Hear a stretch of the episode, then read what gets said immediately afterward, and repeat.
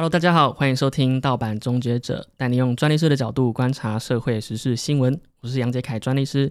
今天这一集百业杂谈呢，呃，邀请到了一位我在大学的时候认识的一位嗯非常厉害的设计师。那当时呢，呃，跟他第一次见面的时候是算是一个课程，然后呃，这位同学呢从不同的学校来跟我们修同一堂课。那在这个修课的过程当中呢，其实因为我自己对设计非常有兴趣，呃，这位同学他是工业设计的背景，我们之前就是交流了非常多关于在产品设计上面要该怎么去呈现一个比较好的呃外观啦，所以呃在这个 project 里面呢，我们聊了非常多关于工业设计。那今天也非常有荣幸再次邀请到呃 Abby 到我们的节目来跟我们分享一些跟工业设计有关的。职场上啦，或者是说在选科系这上面，因为我们听众也有一些是学生，那可能也会对工业设计这个领域比较有好奇一点点。那除此之外呢，Abby 呢，他在工业设计领域的时候，应该是说他在从事的这个设计领域是餐具，然后跟灯具。那我们在上半节的内容呢，会跟大家聊一聊，就是他的工作的内容，跟他选科系的这些历程。那下半节的节目呢，我们会呃一样，就是分享新闻上可能有一些家具啊，或者是这个餐具抄袭的这种新闻事件来跟各位分享。那也可能也会问问看 Abby 有没有什么一些想法。我们先来欢迎一下我们的今天的来宾 Abby。呃，Hello，大家好，我是 Abby，啊，那很高兴，就是今天也可以来参加呃杰凯的节目。对，他他在节目前其实他非常紧张，因为其实我们有一阵子没有联系了。嗯，然后呢，对，应该有我们那时候修课其实是八年前了吧，透露年龄了。然后他是长庚大学的的工业设计系，然后我们那时候修其实也短短就是一个礼拜会见一次面。但是我一直都跟呃 Abby 有一些联系，就是可能会问一问，就是可能工业设计，就是你是有被我骚扰过啦，就是有的时候赖里面会去问说，在问一些结构啊，什么外形什么的，对 对？然后说，哎，你有没有推荐的设计师啦？然后，哎，你有没有作品集可以借我参考等等的？所以，所以其实，呃，我们那时候算是。呃，一个礼拜会见一次面，然后我们就是专门在做那个 project。其实我印象非常深刻，因为我们那时候做了一个东西是那个点点滴架。对，那我之前也在节目上分享过，我们那个点滴架 其实长得像呃，就是有叶子在上面，就是非常的写实。就我们那时候的概念是，病人应该要比较有一些温暖，不要那么冰冷的点滴的器材。对，其实我我觉得那个产品其实是非常。我自己是还蛮喜欢，就是因为我觉得它是一个有温度的产品。对对对，然后我记得你那时候在画，你用 Rhino 画嘛？对，我觉得画的非常漂亮，就是 真的吗？对，就是那时候呃，你有画草图，那我非常喜欢你的设计的风格，就是你的风格是比较清新简约的风格。然后我觉得刚好就是我们做的那个专案也蛮适合，就是医院里面应该要有这样子的一种比较温度的这种感觉。嗯，对。那你我可以问一下，你那时候花多少时间去画那个点滴？我呃有点久了，其实我不太记得，但我是呃就也是花蛮多时间。然后我印象。我最喜欢的是它有中间有个瓢虫的部分，对对对，我觉得那个非常可爱。瓢虫就是就我们那个那么一个概念，就是呃，它除了就是看起来外造型上比较温暖之外呢，那个瓢虫其实是一个加热的机器，就是点滴通常点进去，然后滴到身体里面的时候就会冰冷嘛，就会突然很刺激。然后那个瓢虫它其实是有一个加热的加温的功能，然后它就是把那个点滴的管子啊绕过那个瓢虫。然后那个瓢虫就会稍稍的加温一点点温度，然后呢再到你的血管里面，然后这是那个那个小小的功能。然后另外还有一个功能就是，我们那时候有就是有想到说，呃，如果点滴滴完了，然后那个叶子会啊，就是它会开合，哎，是我我记得是开，反正我们打开是不是？然后就是会让护士或是医疗人员可以说知道说，哎，这个点滴已经用完。对，我记得我们那时候原本概念是要。呃，垂下来，但是怪怪的，然后还是 还是要让它弹起来。我已经忘，我有点忘记，有点忘记。我们真的只有把那个东西做出来，然后我也会把那个照片分享到我们的 IG 专业上面。哦，所以其实那时候在做工业设计的这个领域里面，我们还有尝试去用，就是要做 prototype 嘛，要打磨，应该是说就是要把那个成品做出来，所以要去磨那个。砂纸啦，然后对我记得你们还有到我们的工作室，对对对对对，也是印象非常深刻，去实际体验。其实我我本来大学要念就是呃工业设计相关的，但是因为就是嗯有点想要离开台北，那时候选到的科系就是只有台北能够念相关呃工业设计相关的，那最后还是选择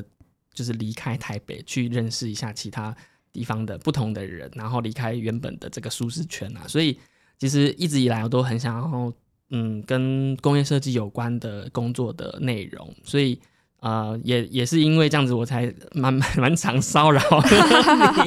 也也也也对对对，好吧。那那我就是好奇说，那呃，你是直接高中毕业之后就想说要走工业设计吗？还是说有什么家人或者是亲朋好友，还是看到哪些人觉得嗯，这个领域好像蛮有趣的？嗯，应该说那时候是高中的时候都会有那个职涯规划的课程嘛，所以其实那时候是学校其实也有老师就是会跟我们说，就是可能要想一下自己以后要做什么。嗯，那那个时候就是因为我本身是喜欢艺术绘图方面的，哦哦哦，对，但是我又想说，假如我选艺术系的话，我就是因为就是其实也很多亲朋好友都说不要选艺术系或者是美术系，就是说以后的。出入可能不多，对。然后那时候我就想说，但是我又不想放弃这个兴趣，那我就后来就是发现说有设计系这个科系，那就觉得呃，设计是可以跟产品、生活上的产品是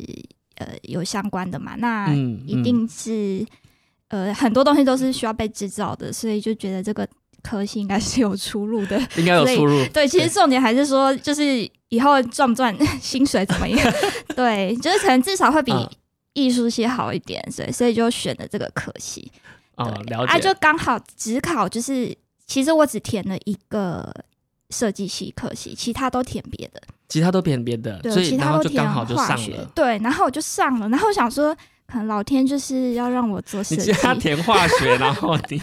对我，因为我第二喜欢的是化学。哦，是哦，我化学超讨厌啊，真的，超讨厌化学，我我完全背不起来周期表。哦，我我是觉得我对化学也有一点兴趣，就是我根本没办法理解为什么化学它这个变这个加这个要变成那个，我就我就觉得它很硬要，就是很硬背啊。这是题外话吧，就是反正我就觉我就意外就上了。OK，所以那那你进入到公社。工业设计这个科系里面之后，有跟你的落差很大吗？你回想一下，就是说，呃，当你知道说，哎，我接下来要去念工业设计系了，嗯，那你那时候有什么样的期待或憧憬？然后以及说上了大一的课程啊，大二的课程的时候，有什么样的悸动吗？那时候，那时候的你还想得起来吗？有一点久远，但是其实呃，我有一些比较深刻，是因为其实我的同学有一些都是专科，他们是专科背景，比如说很强，对，就是比如说他们国高中就已经是有美术班背景的，然后有时候就会觉得说，嗯，好像会快要跟不上，就是因为他们的他们已经有一些概念，那我可能就是从零开始，哦，就有点像是说，诶。嗯，就是小时候是音乐班的，然后突然你大学跑去念音乐系，然后班上里面有二十个人，通通都是音乐班出身，然后你自己突然一个人觉得，哎，那个谁，你会看五线谱嘛？就是说，那个我们今天就来先演奏一一首这个什么的，你不是会你不是会小喇叭吗？那就 对，就有点像说，大家有听过呃，反正大家有用过 Rhino 吗？然后就 之类，就突然就蹦出来，所以那时候压力应该非常大。也没呃有就是有一点。压力啊，对，但是其实呃，因为学校其实也会教一些软体呀，基本的使用，对，所以就是呃，就是 就是可能像是在做软体呃，在学软体的时候，可能压力比较大，因为可能别的学生、别的同学可能都有稍微有碰过，呃，对对对，就是他们可能会一些知道基础的使用，嗯，除此之外呢，我听说啊，就是工业设计的。学生，呃，好像都要断手指头，断手指头，断手指头，或者是切手指啊？对对对，就是，嗯，哦，对，因为那时候其实没有想到说工业设计会需要做模型，哦，那这个应该从来没想过。culture shock 对，就是。才进去才知道说，原来工业设计师要自己做模型，然后可能会做到哦半夜，然后嗯，呃不一定会，应该不至于断手指啊。但是我自己就是有蛮多次就是喷血经验，我现在手指头有点觉得不舒服。对，就是真的做那个要小心，那我可以问吗？可以就是。我们都会用那个砂轮机啊，因为要磨模型，然后它就是有一个沙袋在跑。对那我说你磨磨磨，因为有时候要磨很久，会磨到想睡，那一个不留神，你的手可能就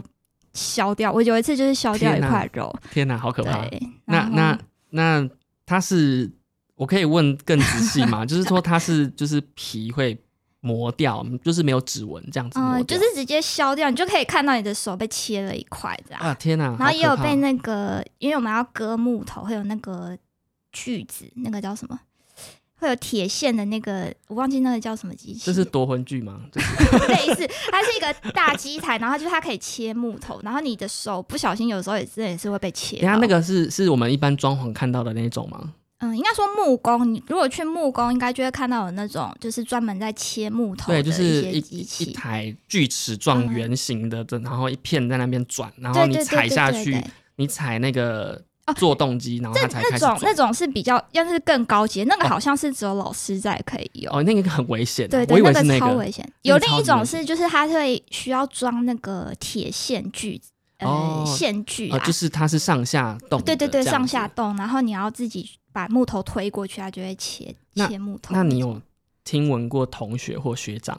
有很严重的经验吗？嗯，有听过他们也是，就是有被砂轮机磨过，然后就是砂轮机那是不是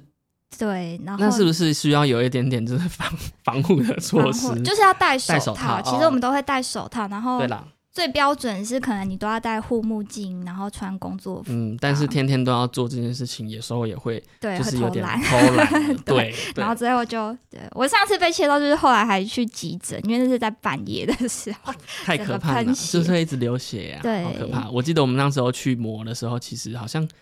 磨到手就是也是很痛，就是会手酸对，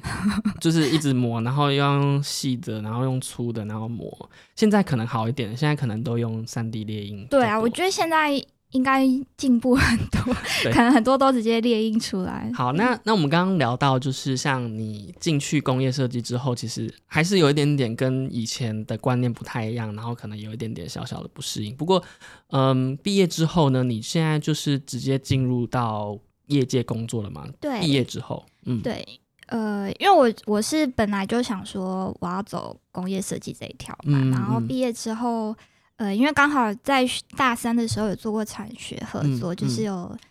接触到一呃，就是餐厨用品的一间新创公司。那哦，其实刚好他又刚好离我家很近，所以嗯就是后来毕业后就是到那间公司。怎么会选择做餐厨啊？就是，呃哦，因为那时候我们有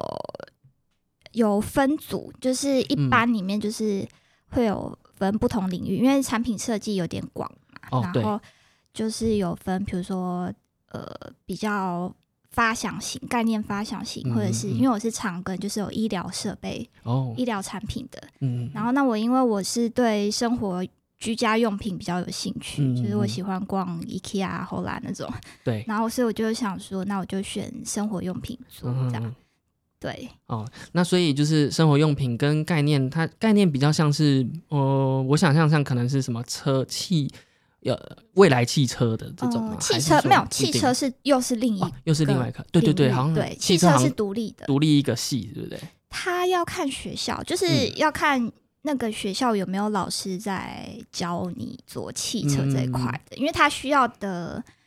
呃，模型好像是叫油土吧，就是他需要的技术又是不太。跟一般的产品汽车产业的工业设计是蛮大的一块市场的，嗯所以很多好像都是，呃，譬如说飞，有些是飞行器嘛，汽车好像都会把它归在同一个，就是交通交通的交通组还是什么的，对对，对，那那概念性的是有点像是说，我们可能不见得做得出来这个东西，然后呢，嗯。我们比如说先用概念性的方式把它做成呈 prototype 嘛，还是说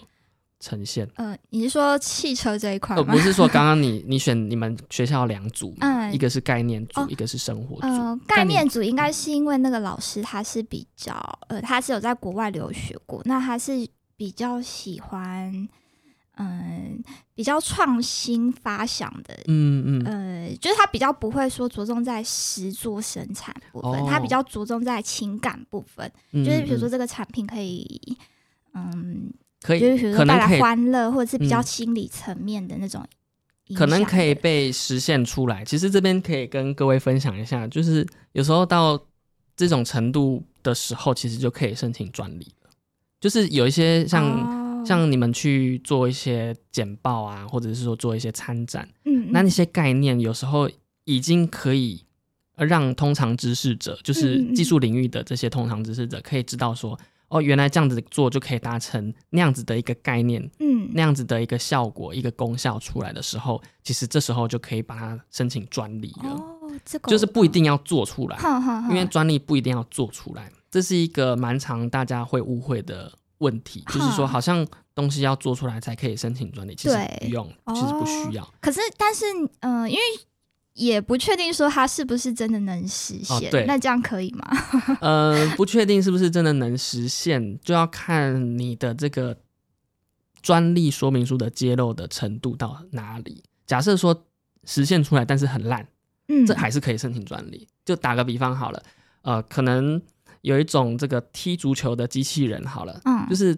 那个它是一个义肢的感觉，然后它踢足球，然后它应该要进的，但是实际做出来，照着他的专利说明书做出来，他都不会进。哼这种状况还是可以申请专利，哦它只是呃在权利宣告上应该是可以的，哈但是做的时候可能没有办法完全的实现，可能他只有十趴，但是只要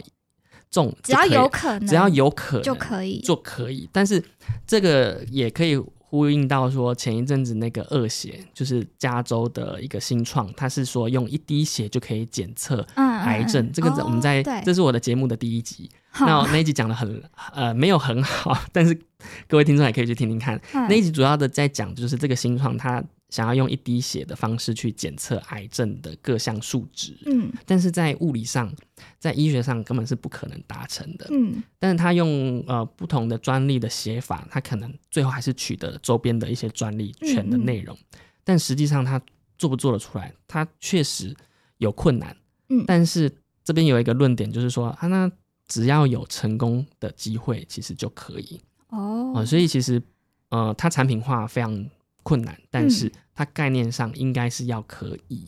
吧？就是这边是有点就是呃。他们的那个立法委员啦，也有在嗯讲说是不是这个要调整，但是在专利学者这边论点就是觉得说，没有啊，你如果这样子做东西都要做到这么完美的话，那专利就没有用了嘛。嗯因为专利就是要让大家呃看到这样子的一个前景，然后投资人才会投资，嗯，然后哦更多的技术的研发人员才会愿意投入这个技术领域。所以不一定要真的做出来，嗯而是你请了之后，你未来总有一天商品化的时候，你可以让它创造出更大的收益来源，因为有专利。哦所以，所以假如说他一开始没有成功，但有一天他成功了，嗯那这个专利就是对，他就还是属于还是属于他们的嘛，的因为他是嗯很早之前就先做了，嗯，哦，它是，理论上技术领域里面的人觉得可行，嗯他是一个假想的人啊他是一个假想，审审查人员去审。嗯，好，我们讲到这个，其实就是跟呃，你们是那个概念性嘛，就是对对，然后你是生活组，所以你在生活组之后就决定选择那个做餐具是吗？对，嗯嗯嗯，那我可以就接下来就问，就是那你在餐具的这间公司里面，大概是做什么样的一个工作性质？而且应该是说，跟你对工作工业设计的这个工作的工作内容有所差异吗？就是工作实际上工作的内容啊，嗯然后跟你实际工作之后，跟你原本预期的有什么落差吗？还是说如你预期一般，呃，没有没有，薪水不错，不会不没会有 没有，薪水当然就也没有，呃，但是薪水当然还是有好一点点啦，就比艺术家哎比艺术系。哎 哎，不这个能不能这样讲，不能这样讲，就是有有有好一点点但也没有很多。是然后是，但是因为其实我刚进去也是就大学生的，所以就是其实也哦是从设计助理开始做起，然后。嗯，其实也觉得就是有蛮多东西是跟学校在学校学的不太一样，就是应该说你你不管到哪一间公司，其实进去都是从头开始，因为你要适应那个公司的文化是。跟他们的做事习惯。嗯嗯对，然后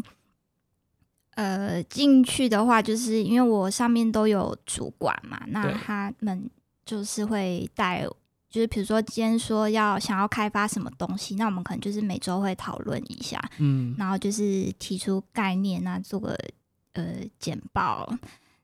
对所以听起来是蛮发想性的一个对工作内容、因呃，哦。因为那那一间公司是算是创新品牌嘛，所以嗯其实老板并没有太多限制，他就是跟我们哦讲说一个品相，那就是嗯嗯呃呃，当然还是要符合一些公司的理念，但是就是它并没有限制太多，然后就是让我们去发想画一些手绘稿啊。那这样蛮好的欸。对，其其实还蛮好的。对，这样子你可以从头去认识到说产品开发的过程当中嗯，对我会遇到什么样的问题，对对可能就会遇到说，嗯，你要怎么把它做成成品、哦开模，对对对对选择材质，甚至是到行销、包装等等的，可能都一并都要顾虑对到，对不对？嗯，这个对，这个就跟在学校的时候是不太一样，因为在学校的时候就是你就我们只要想想产品的外观跟它的概嗯念就好，但嗯嗯、都不会想到说后面制造行销的部分。嗯，比但是如说量产啊，对对对对，那就是进到公司之后，就是从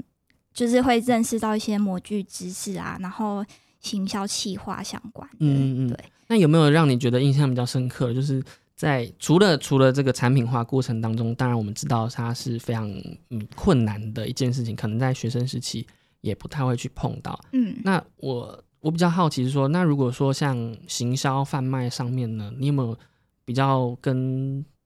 学生时期有一点不同的差异？譬如说要去哪些展场展出啊，然后嗯可能有一些、呃你必须要注意到的，但是你以前可能是没有学到的。行销的话就是譬如说行，销部就会说，嗯比如说要拍摄一些产品照片、产品哦哦哦影片，然后这个东西被设计出来之后，我们要怎么让它吸引人？嗯，然后呃，对这个配色方面，对，确实是可能学生时期比较比较不会在意到的，嗯对但就是拍的好看，但是对不一定要吸引。吸引人，然后嗯要怎么样让消费者愿意去买它，这又是另一件事。嗯，嗯，怎么 怎么说呢？就是哦有什么一些美感，比那如说个 呃，就是说摆设的方式，摆设的方式，嗯。对，就比如说我们去展场，呃，我们去百货柜设柜的时候，我们也就会要想说产品要怎么样陈列是比较好看的。那嗯呃，展场的比如说走到位置，然后是要怎样让消费者比较好走，嗯。然后对，然后还有一些你的行销的 slogan 要怎么写，嗯，嗯对，嗯然后要跟它的理念，呃，产品的整体要搭配的起来，对。了解。不好意思，我刚刚有点抢话，因为我 我想说这个东西其实蛮多的，对就是你一个人都要去负责把这些事情啊，当然完没有没有没有，嗯我我会有行销部门。啊，会有行销部门，公司很蛮多人的吗？嗯、我们算中型啦，也没有到很大公司，对。但是就是有设计部跟行销部。那、嗯呃，最主要就是说设计要跟行销沟通，嗯嗯，这个也就是这听起来蛮累人的。就是对，因为有时候就会遇到说。设计师觉得这样子很好、很棒，是最 OK，但是行销部门的人可能就会说，就是有时候会有一些冲突啦，他 他们的想法会跟设计师不一样，那你就要、呃了要想办法去沟通，然后双方达到平衡，这样。对因为我我觉得想象上是这样子，就是设计师通常对于他自己创作出来的这个产品，一定有非常自我的，就是一个理念在。对就是你一定会灌输自己的灵魂，就是我创造出这个东西就是要这样子的一个形态。结果你今天用什么？你好，假设好了，嗯呃，我今天做出非常漂亮的、清新的一个词句嗯，或者是餐盘，结果你找就是阿里不达的阿猫阿狗的这个艺人来代言。嗯嗯，我们就不讲谁好了，就是有有这样子形象的艺人很多嘛。嗯嗯嗯，啊，那如果说你找这个代言的话，他他们形象不可能觉得很好，对，但是就会觉得说，啊我就跟我做这么的产品辛苦，不合，我做这么辛苦，然后你把我的作品给毁了的那种感觉，所以感觉会很多很多需要沟通跟磨合的地方吧。嗯，对。那这样子的话，我好奇再问一个地方是谁会比较大？谁讲话比较大声？我觉得，如果以在台湾，通常应该是行销部比较大，因为行销就关系到公司的盈利嘛。嗯那他们会决定说这个商品要怎么 贩售。对哎，我觉得这个真的有点本末倒置，这有点像是什么？有点像我今天去吃一间拉面，我我刚我刚刚从宜兰回来，然后嗯我们今天去吃一间拉面店，然后那间拉面店它的呃外观非常漂亮、嗯。l o g o 好看，餐厅的位置又大，嗯，然后呃点餐系统是那种自动收银贩卖机的拉面的，对，然后一切都很好，但是东西不好吃，所以呃我都觉得就有点像这种感觉、对对对，嗯，所以如果说像苹果的公司的话，像苹果嗯电脑，他们应该就不会做这件事情。对啊，就是苹果就是大，嗯，我觉得他们可以这么吸引到这么多人的地方，就是的原因也是因为就是他们坚持他们自己设计的理念到最后。嗯嗯嗯就是很多东西他并没有放弃，然后就是坚持就把它做出来了，然后成功吸引到消费者。啊，对，那个跟行销有冲突是你离职的原因吗？呃，其实呃不是啦，其实不是，我跟行销不很好，啊，是，对，那么人人口比例大概多差多少？就差不多一样，差不多就是一样，对对哦对，是是是。那后来呢？你经过这一次的经验，应该学到非常多，就是关于产品设计上的一些呃流程啊，嗯或者是、概念啊，无论是沟通能力，或者是你待多久啊？就是那一间呃四年哦，四年四年多，嗯嗯，所以这样子一个蛮长的过程当中，也学习到非常多的嗯经验的。那对后来呢，你到另外一家这个，你跟我说是呃家具灯饰的一个产、呃，应该是灯饰的一间公司嘛？对。啊、现在就是我是在负责做灯饰的。那因我觉得做灯饰其实跟餐具就是又不太一样，对，因为餐具我们那个是射出成型，嗯嗯，嗯它是、呃制应该说制作方法不一样。那如果灯饰的话，我们都是就是用比较多现有材料去拼凑，对，嗯，可以跟我们稍微说明一下什么是射出成型吗？射出成型就是像塑胶，嗯就是那种流塑胶类的东西，就是用射出成型做的。嗯嗯那呃，就会牵扯到模具嘛。嗯，对，那那像我之前就是有做那个汤匙对，的设计，那呃，就是中间就是会跟模具模具公司，呃，应该说模具老板，就是他们讨论说这个呃模具要怎么设计，然后也要试呃一些开模点啊什么的。嗯，然后呃分模线之类的，哦，听起来非常专业，就呃，是、就是 要讨论蛮多细节，然后开模之后也要尝试过好几次，嗯，不然有可能会坏掉，对对对？对对所以所以开模感觉是蛮大的坎诶、对，而且开模的费用其实都不不少，嗯，对，所以所以一一旦产品设计出来，其实有可能还要再改嘛，对不对？嗯对，那嗯。因为我们也都会就是会用三 D 软体。其它其实有试试模的那个功能，嗯就是你可以嗯先用电脑先大概模拟说它如果设计出模具会遇到什么问题，哦，就是可以其实先可以在电脑里面先测试，对，嗯嗯嗯，所以在在原本的这个餐具里面，原本是比较偏向射出成型，，对对，然后整个制作方式跟现在的公司完全不太一样。嗯、不一样。他们是怎么样一个制作方式啊？就是灯具的哦、灯饰嗯哦，因为我我后来其实也是觉得，因为餐具像那种模具射出的，对我而言有一点，我觉得有点太太机械化，就是太工程了。嗯然后我就觉得我好像不是那么适合嗯嗯嗯，那个部分，因为它的结构能力要很强。那哦，我自己本身结构能力就普普的，嗯，对。那灯饰的话，它其实基本结构都差不多。哦，然后，因为它都是用现成材料，所以它注重的是你对材料的呃，就是现成材料的熟悉度，然后嗯你要怎么去搭配，就是在配色跟外观上，嗯，嗯对，比较需要呃美感，美感，对对对，嗯。需要美感这个部分，那就不用太多结构太难的结构部分。所以你在新的公司目前待了第三年，从嗯呃，就是从制作上面的功法完全不同之外，对，那你有没有什么呃跟我们比较印象深刻的，就是可能灯具，我我比较难想象说灯具它，因为我知道台湾的灯具嗯。就是很多啦，因为我之前要买灯具，很多都是从呃淘宝的进货的，就是我之前逛家具街的时候，其实有要买一盏灯而已，对，但是都找来找去，好像就是问来问去，好像都差不多一样的。嗯。那台湾有在专门在做自创原创的灯具公司吗？呃，原创的这个我就不太知道哎、但哦。因为我们公司是算是呃进口贸易类的，哦对所以我是。们主要是客户呃指定这样子，哦，客户指定。然后我们再做的。嗯嗯。呃我觉得有趣的地方就是它其实通常都会就是主要材料就是金属、布嗯。料跟玻璃，嗯嗯嗯。然后就是我们要去想说要怎么样配色，嗯。然后怎么样现现有的金属配件或者玻璃配件去组合，嗯，然后组合出客户要的客户要的样子。的感受。对对，其实，在像是家具界，大家如果有去过的话呢，呃，里面的业务通常都会跟你说，哎、没有关系啊，你要换换皮的材质、换皮的颜色，我可以帮你换啊。或者是说，哎、你想要怎么样的话，我们可以克制啊，可以定制啊。或者是说，你喜欢什么样的设计师品牌，我就可以帮你做出来。其实这个这个很有趣的一点，嗯就是它到底有没有抄袭？对，那这些我我看你蛮紧张的，因为 你刚刚你刚刚离麦克风越来越远，就是说？你是不是在觉得说我在做的事情是不是抄袭我？我没有。其实不是啦，其实其实家具抄袭的、嗯呃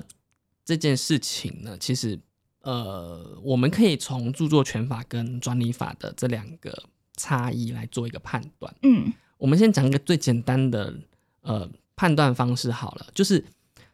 越简单的设计，呃，应该说越简单的外观，嗯通常来讲，它的著作权保护的程度可能比较低，就有可能嗯它没有著作权，嗯因为嗯，它很简约。对，著作权要保护的比较偏向是创作人、著作人艺术情感这种美术的表达。嗯设计专利它要保护的就单纯，很单纯，就是产品的外观它是新颖的、独特的、具有创造性的，嗯嗯这样子就可以申请取得专利。只要它是新的，符合呃专利是三性，就是它必须要有产业利用性啊，它也必须要是全新的，就是新颖性，它是啊前所未见的。对，那第三个呢，它是必须要创造性，就是刚刚讲的，它要跟以前不一样，然后它这个不一样的程度要，嗯，一般人或是设计师他是没有办法轻易就知道你这样子的设计的，嗯嗯，这样子就可以取得专利。嗯所以，呃，他可能可以是很简约的，但是呃，如果说这个家具它没有申请设计专利的话呢，对它也如果是很简约的话，它也比较不会取得著作权。所以，如果说像是灯饰或者是呃沙发啊等等的，嗯。它是一个很常见的，或者是说那个设计师早就过世很久了，嗯，像很多经典的椅子啊，很多对。复刻版，复刻版哦它在台湾也没有申请专利，嗯。然后呢，呃你要说它是不是真的有著作权，这个也是要到法院上才可以判断。嗯。但是大家都可以说，哦、它是抄袭的，但是用副科讲可能就比较好听一点。哦，对，但是所以抄袭就是一个很好用的用词嘛，嗯就是它也没有侵权，因为权利在哪里我们也不太确定，它是不是有著作权，然后到法院判断。嗯如果说是什么，呃，第第九号乙好了，假设就是原告就是在这个意大利的时候，他来台湾告，对，那他如果真的要告的话，或许真的有著作权啦，但是划算吗？有可能不划算，因为要主张这个专呃是著作权的侵权，可能要花一笔费用来提告嘛。嗯那这种呃而且呢，它著作权可能保护的程度也可能也比较低，嗯这是我的观点啦。好那当然说这个一定要依照这个实物的这个法院来判断。所以如果说像你们公司，呃，是依照这个客户的指示去加工、去生产出特定的呃饰品的话，嗯确实如果说有著作权的话，那就要小心。嗯，如果说它是很新的，对对，有有，其实我们呃在客户提出要求的时候，其实我们的业务也是会去搜一下，就是哦说、对看有没有到很夸张。那嗯就是前阵子就是也有看到有一个东西，就是也是比较明显的，可能嗯有涉嫌，不是涉嫌，可能有有 有疑抄似有抄袭对对对对对可能，可能，那就是有跟客户反映说，我们这个可能可能不行，对，对因为但但其实我们有稍微就是把它修改一下，哦要要要修改，修改一下，对。但是客人最后就是可能觉得改的不好看吧，他就觉得 他，这个就就就放弃。所以其实这点蛮有趣的，因为嗯，大家做生意要做，嗯。然后确实你们业务有点法律概念哦，嗯因为嗯。其实像这种嗯判断，通常啦都要经过法务的判断，或者是事务所的判断，律师嗯。或专利师的判断，那对，判断一下说他会不会被呃控告侵权。嗯嗯。不过这个也有很有趣，其实这边就可以坦白跟大家讲了，就是一两件可能原告可能也不太会去告你，然后你放在家里面好像也还好。哦但是如果说你把它就是公司，你把它嗯放到网站上去登，就是兜售，然后盈利非常的夸张，然后去呃用抄别人的东西，对我，们就讲抄别人的东西，然后放到嗯嗯官网上面，然后说这个是什么复刻版什么，然后直接去年才出来的设计品，然后呢就直接大拉拉的放在官网上面，那就真的蛮有问题的。嗯那，如果说你们还有再加的一些修改，那嗯是就会好很多啦。其实就是我们很常遇到一个问题，就是二创嘛，嗯，就说嗯就算就算你没有抄，就算你没有侵权，但你是不是有用它的这个概念，然后去再创作，这一点也是很重要的。就是，呃，对设计师而言啦，就是你有时候也不敢做，因为抄袭的指控很严重，嗯对设计师来讲很严重，所以嗯，当然能够避免就是。不要用太多，那是最好的。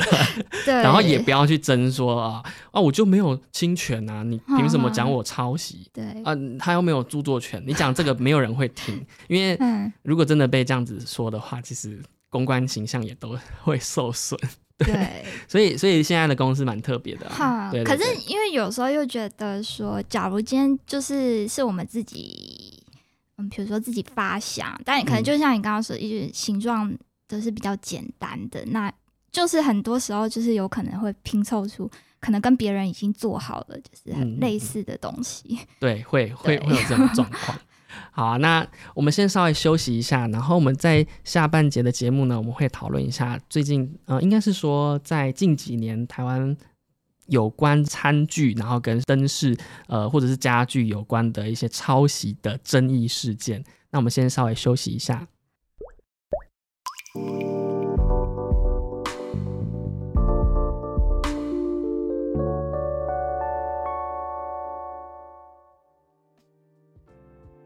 好，那接下来呢，我们就来谈一下，就是我们之前找了这个两则新闻。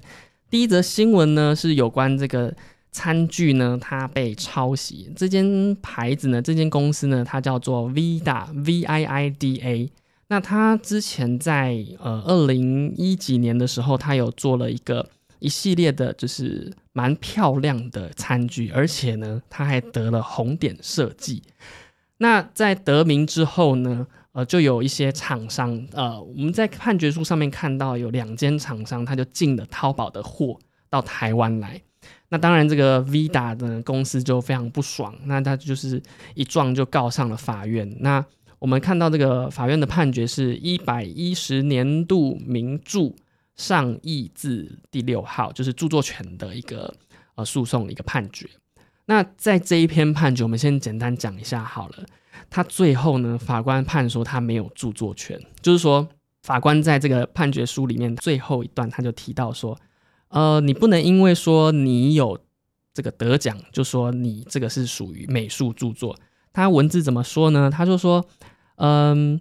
你有没有得奖呢？其实跟你有没有原创性并没有直接关联，而且呢，呃，你这个餐具呢，你只是跟一般人使用的餐具，呃，它功能跟造型是紧呃紧密不可分，而且是常见的这种表达方式，所以呢，你很难说你有这个著作权，你有原创性，所以呢，你就是败诉。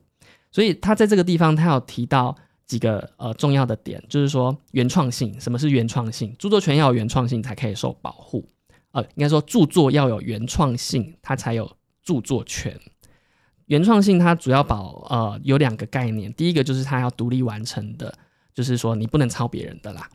那第二个要件呢，它就是要最低的创意。什么是最低的创意？呃，就是你不能只是因为你很辛苦，然后就就说你有创意，你要有一点点的这种 spark，就是火花啊，有一点点想法这种创意就可以被保护。但是呢，这个呃法官说，呃你没有，而且呢你这个碗盘呢，你只是跟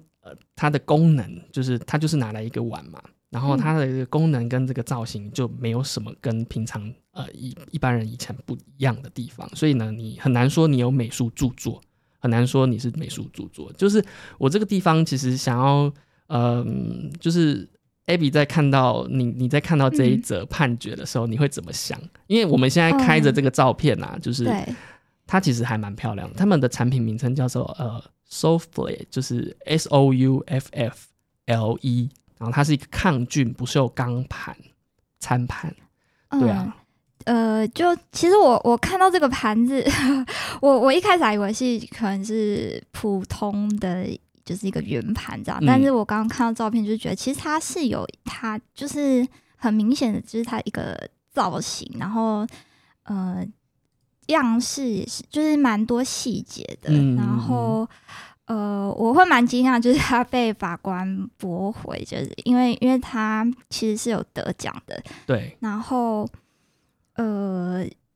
就是会觉得有点不合理，有点不合理。恐龙法官，对对对，因为因为它的造型并不是说就真的是一个圆形，它其实是有一点三角形，然后呃，然后它是抗菌不锈钢的材质，对。就是也不是说就随便一个，比如说塑胶或者是陶瓷的盘子，然后造型是很明显看得出有经过呃仔细的呃比例调配啊，然后呃就是去刻呃画过的这样。嗯嗯嗯。其实在这个判决书里面呢，当事人有主张说它的外观是三角形的设计，然后融入它的品牌核心的价值，就是简单、安心、质感。那这个呃三角形的这个外围呢，它是中心是一个圆形，嗯，然后它拿拿的地方呢，盘子外面拿的地方它是三角形，然后有点倒圆角，然后下凹的设计，是为了方便可以让小朋友拿，对，就它有点往下凹，嗯嗯嗯。其实我觉得在这个案子里面，呃，要说它完全没有著作权的可能性吗？我觉得可能还是有一点点。可以给他一点点，嗯，就是说，对，如果我是法官的话，我可能会判说有，但是它的射程范围很小，就是射程范围是指说它的著作权的近视范围可能很小，嗯嗯，因为在这个领域确实，他法官讲说它是跟功能造型密不可分嘛，就是它就是一个碗，但是它在边缘的这个拿取的设计的地方，对，其实它是有有巧思，跟一般是不太对，一般不太一样的，或者是说它就是。真的很像，像到已经是一模一样的情况之下，我可能会，呃，从这个结果来看呢，就是，呃，他可能是有侵害他的著作权的，但是他的著作权的含量很少，嗯，只有在这种几乎一模一样的情况之下，我才会判断它是实质的近似。就是我们再讲一下著作权侵权的要件好了，他要有接触，嗯，就是抄袭的人呢要有接触这个原创的。创作，再来呢？抄袭的人呢，他的东西要跟原创的东西呢是实质近似，嗯，所以在实质近似这个地方，如果他是真的非常近，我觉得可能还是可以给给他这个这个著作权的权利了。对，当然，呃，法官讲的这个地方也蛮，也不是说没有没有错啦，没有呃，就是呃，也不是说他是错的，因为他确实他其实非常极简。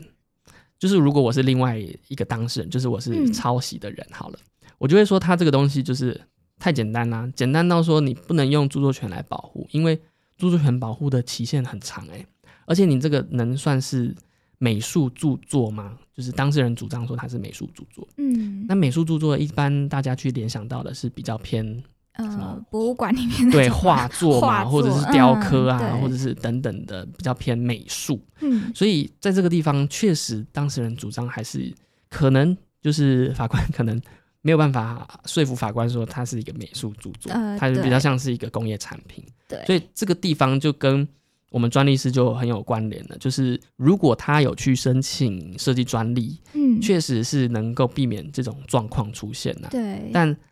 大家在看到他说懂得了红点设计，但是没有著作权，对，就蛮嗯可惜的。对，其实蛮可惜的。可是呃，因为我就想说，但是申请专利不是也是需要时间嗯去、对呃申申请？对啊，申请专利确实是需要时间。以台湾来讲的话，申请设计专利的话，要大概半年左右的时间。就是说，哦嗯，假设你已经确定好这个设计的外观了样式，嗯然后你还没开始生产，啊，你也还没开始投入这个打样啊等等的，但你就是设计稿好了，你这时候其实就可以申请，设计稿就可以了。对，哦，就是像呃六面视图，嗯就是前视图啊。呃，右侧视图、左侧视图、上视图、下视图，嗯然后嗯地体图，这样子其实就足够作为申请设计专利的嗯一个内容，嗯，基本的揭露是 OK 的了。对，所以其实在这个时候就可以去投申请这个设计专利。嗯嗯嗯，当然说，如果嗯它是要到公开之后，然后市场回响觉得不错，嗯，也可以在公开之后的六个月去申请专利。就是嗯这有一个叫叫做优惠期，就是我特别给你一点点呃优惠，就是说，哎。每个这个企业可能他们的投资的经费有限，所以呢，我让你在公开之后呢，额外给你六个月的时间，让你决定要不要申请专利了。哦，不过这个通常呢，在实务上并不这么建议，因为公开它是全球性的，嗯。所以如果你公开的话，别的国家如果你想要申请的话，有可能他会不认可这个优惠的六个月。嗯比如说我们在台湾公告呃公开参加参展，但是如果你要到大陆的话，那个台湾的那个博览会啊，嗯或者这个展览会啊，对，大陆可能不不见得，中国可能不见得认为说那个是一个优惠期的适格的这个活动，嗯得要他们这个 就是他们中央要认可的这些活动，他才愿意。哈，对，所以申请时间当然是可以从最早的或者是最晚的到公开后六个月也都可以。对啊，所以是蛮可惜的。当然现在判决这样子判，然后上诉他也驳回了，所以呢，其实这个案子就是可以跟我们讲说，它越简单的东西啊，可能就应该要去用设计专利来保护会比较好一嗯对。对啊，然后呢，另外一个呃案子呢，哎，这个这个你有什么想法吗？还是你还是觉得很 我 你你我就觉得他好像应该，嗯，对，因为他得奖，对不对？对他就是他得奖了，所以就是对，讲到得奖这个，其实好像有一些应该就已经得奖本身就已经有被被认可那个创意，对不对？对啊，对啊，我觉得这个是，我觉得当事人可能要更加主张这一块，嗯就是嗯。他就是因为得奖了，那所以他有这种最低程度的创作，对，但法官看到的应该是他是功能的功能性为功能性为主，所以他就会觉得说，嗯，我要轻易给你这个权利吗？嗯。可能会很久哎、其实嗯。著作权如果一给的话，它的权利蛮长的，嗯，就是死后五十年。哎，这么这么久，对，是著哦，著作人著作权是到死后五十年，对对对，哦。所以其实蛮久的。嗯嗯嗯嗯，然后有一些国际的条款，如果有互惠的话，可能是呃，可能是死后七十年，哈哈，对啊，所以会很久。但是设计专利只有十五年，嗯，台湾就只有有十五年，所以我猜他应该也是这种考量啦。对啊，对，嗯，好，那这个案子的话，就是现在就是现在就是这样子确定了。嗯，就有点可惜，哦，对我刚刚想要讲的是说，有一些国家啊，他们有在红点设计啊，或者是有一些比赛的这个设计，他好像会鼓励这个参赛者要去申请专利。就是如果你没有申请专利的话，或者说你没有符合这个资格的话，他不能嗯参赛。我得详细有点忘记是怎么样的，嗯就是前一阵子我们在那个专利师工会开会的时候，有一个委员就提到说，呃，欧洲欧盟嗯。好像有类似这样子的一个，这是新的规定，对，就是他们在办一些活动、一些嗯。竞赛的时候，他就要要求这个申请人要去申请设计专利。哦，呃，一方面哦是保护他们的东西是有先做好一个保护，对，然后也不会说有事后像这样子得了奖，但是却没有办法顺利主张权利的状况。嗯嗯嗯，至少的一个基本的保护，他们有做到。嗯，所以我觉得台湾也可以朝这样子的方式去鼓励，比如说新一代设计展的学生嗯，呃就先去申请申请，或者是对说教育部补助啦，或者是说学校补助一点点经费。嗯其实，嗯，以设计专利来讲，规费就是三千块，嗯然后个人的话呢，他前三年的年费就是那个维持费，嗯，权利的维持费是不用钱的，哦，所以就是三千块，然后你把这个视图丢上去，其实呃基本上是可以呃满足这个设计人的这个需求，达到一个基本的保护。哦，所以所以这就是十五年的时间，对你就是缴嘛，就是前三年呃是免费，就是它是减免，就是自然人个人它是减免。嗯，那如果你第四年要继续缴费的话，那就是缴四到六年呃的费用，是一千二的，一千二、一千八还是一千六的的费用，然后你可以一路缴缴缴缴到十五年。嗯这样子嗯，了解，嗯嗯嗯，对啊。好，那我们再来看一下呃下一则新闻。呃，这则新闻呢是跟家具有关的。其实呃也要说它是新闻嘛，其实它就是被抄袭啦。嗯就是简单的概要是这样子，就是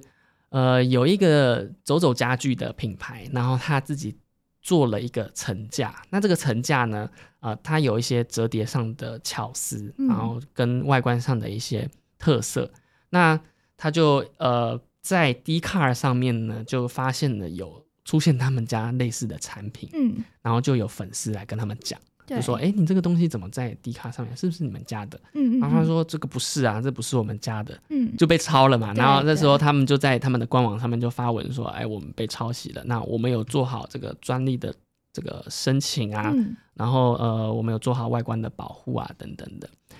呃，这个案子其实在家具里面其实蛮常见的，就是大家都会认为说家具应该没有什么著作权保护，其实有点像刚刚那个感觉，对，就是好像抄了也没有关系。但其实在这件案子上面，它确实是有专利权的。不过这边就要提一下，它的专利是新型的专利，就是我们先查一下好了。好，我们查了一下，发现这个它的专利号数呢是五三三四四七，那它是新型专利，所以前面是加一个 M。那新型专利是什么呢？其实它跟发明专利是大同小异，只是说新型专利它呃只能针对具有结构的一些特征呢，它才可以用新型专利保护。嗯那发明的话，它可以包含方法，呃，譬如说一些嗯手术的方法啦，或者是说一些呃制药的方法啦，或者是说一些调配的方法。嗯，那呃，设计专利当然它就是保护外观。那我们查了一下申请人宋贝仪呢，他在申专利申请上面，他其实做了有七件专利申请，那也包含了新型跟设计外观设计专利。那我觉得他们做的蛮好的。那不过呢，以现在这个案子来看呢，它是做新型专利保护，它是想要保护它的这个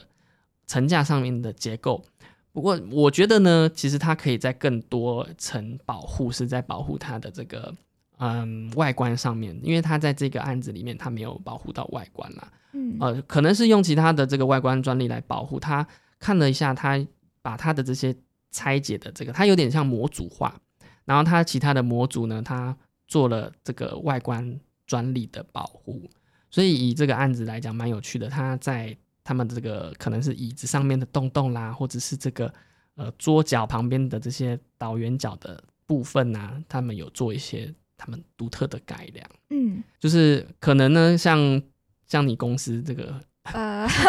像我们就会，哦，对，我们会就是，比如说形状或者尺寸调嗯整一下，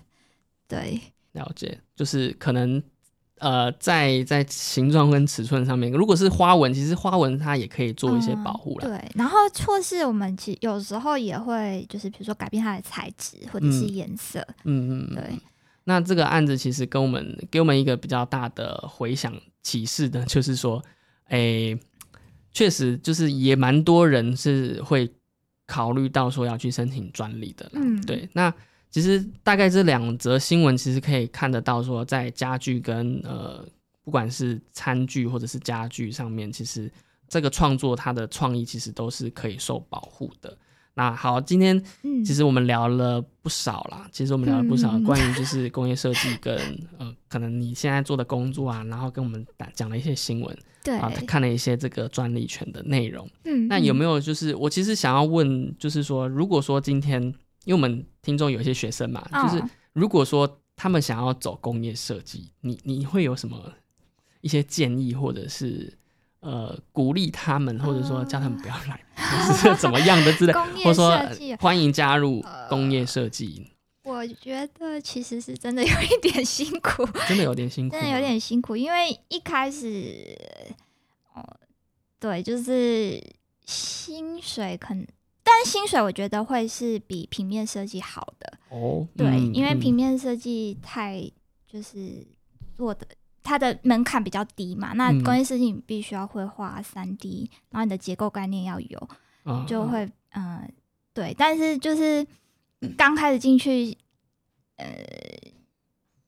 你会觉得说 很容易，比较不容易被取代啦，对不对？嗯、一开始进去，然后一开始进去可能比较辛苦，然后对，可能一开始一什么都要做开始会。比较辛苦，对，什么都要做。然后，可是你就是累积一段时间之后，就是 怎么样怎么样 你直讲我不知道怎么讲，就是说你是不是一开始进去，然后什么都要做，但是累积一段时间之后，就会你会慢慢懂得说一些 mega，然后懂得说你在做什么，就是嗯你比较会知道。然后或者是比如说你看到一个东西，你就会知道说这个东西要怎么去做，嗯，然后嗯它的结构跟模具大概会长长什么样子。其实以 AI 的出现来讲，你们会不会觉得说你们会被取代？可能呃，我觉得会呀，我自己觉得有点可怕，因为我觉得以后应该也不用学不用设计师了。可是可是 可是相对来讲，平面设计应该更觉得很可怕吧？对，平面设计对，但是其实现在很多人是朝就是 UI U U 叉发展。嗯我自己嗯其实也很想往 那个方向。真的？吗？对，因为未来我感觉就是你要懂得去控制，比如说 AI 啊这种的，那你就是嗯对城市那些要有一些概念。那你开始有接触了吗？还是说，嗯、其实我一直有在累接触啦，对，然后就是有想要朝那个方向，对。但是我我自己会觉得工业设计是我觉得我还蛮喜欢的，因为嗯，我喜欢实体的东西，因为我觉得像平面跟那些影片啊什么，就是比较就是只你只是看到一个影像嘛。那嗯我自己是。我觉得我现在还在做工业设计，是因为我喜欢有看到实体的东西出现。就是很疗愈，就是对对对对，把它东西做出来，就是对，感觉很就是然后你把一个东西从无到有，然后你看到它真的生产出来的时候，你会有一种感动 真的有一种成就感。就就像我们那时候做的那个点对对对做出来，其实那时候我也蛮有成就感的。对，所以但是就是会比较辛苦，就是因为每个每一种领域跟你要了解的东西很多，就是不同材质啊，然后不同的工艺制法，嗯，对，然后你就是要花蛮多时间去理解这些东西。其实我觉得工业设计在这一块比较不会这么快速被取代啦，嗯。至少我们走的可能比较前面一点点。嗯，嗯嗯，如果是后面要再进来的人，可能确实真的要考虑一下你要往哪个方向发展。对，或许可能是电脑绘图可能要非常厉害，嗯。因为可能元宇宙或者是 AR、VR 的东西，虚拟的东西可能要更多的接触。嗯，就是你可能要做的东西不是食品了，就是实体的东西了。可能呃是就是在虚拟里面的三 D 对虚拟里面的对三 D 东西，你也要会做，嗯，或是你要更懂得如何利用 AI 来帮你完成工作。对对。但是我觉得，呃，就如果你有一些基本概念的话，当然就是会更好。所以，所以你会 对建议你，所以你对这个可能想要选择工业设计这个领域的人，可能会觉得说有点辛苦。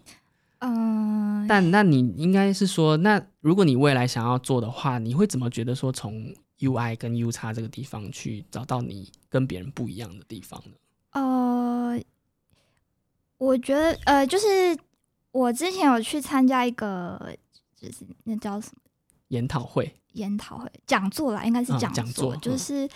其实我我那天就是就有听到，就是结束之后，就是有人在问说，就是他们需他们是就是生产产品的，那嗯他们需要就是嗯，现在那叫什么电子化？啊，电子化。对，那他可能就会需要说有工业设计背景的人，嗯，去协助他们做一些 AI 或者 UI 系统。嗯嗯，因为如果假如如你今天是没有工业设计背景的话，你可能会不知道怎么衔把产品跟比如说云端要怎么衔接起来。嗯嗯。对，但是如果你今天是有工业设计背景的话，就是我觉得在这个领域，呃，在这个部分是有有有优势，而且因为你们比较懂那个整个产品开发的，对，你会知道说流程是什么，然后你要怎么样把。就是像一些船产呐，你要怎么把他们的生产流程，比如说要怎么让它自动化、自动化、工业四点零嘛？对，然后要怎么把它导入云端这种？嗯嗯，对对，所以可以朝这个方向了解。好，那今天呢，很感谢 Abby 到我们的百叶杂谈来跟我们分享非常多他的这个 工作上的经验。那也再次谢谢他来到我们现现场。那我们呃本节的节目大概就到这个地方。如果有什么问题的话呢，欢迎在这个节目下方留言，然后给我们五星评论。目前的老板终结者呢也有在 YouTube 上面上架喽，所以以前的节目也在 YouTube 上可以听得到。欢迎大家多多点阅，然后在下方给我们一些留言。那也欢迎追踪我们的 IG。那本节的节目就到这边，我们下次见。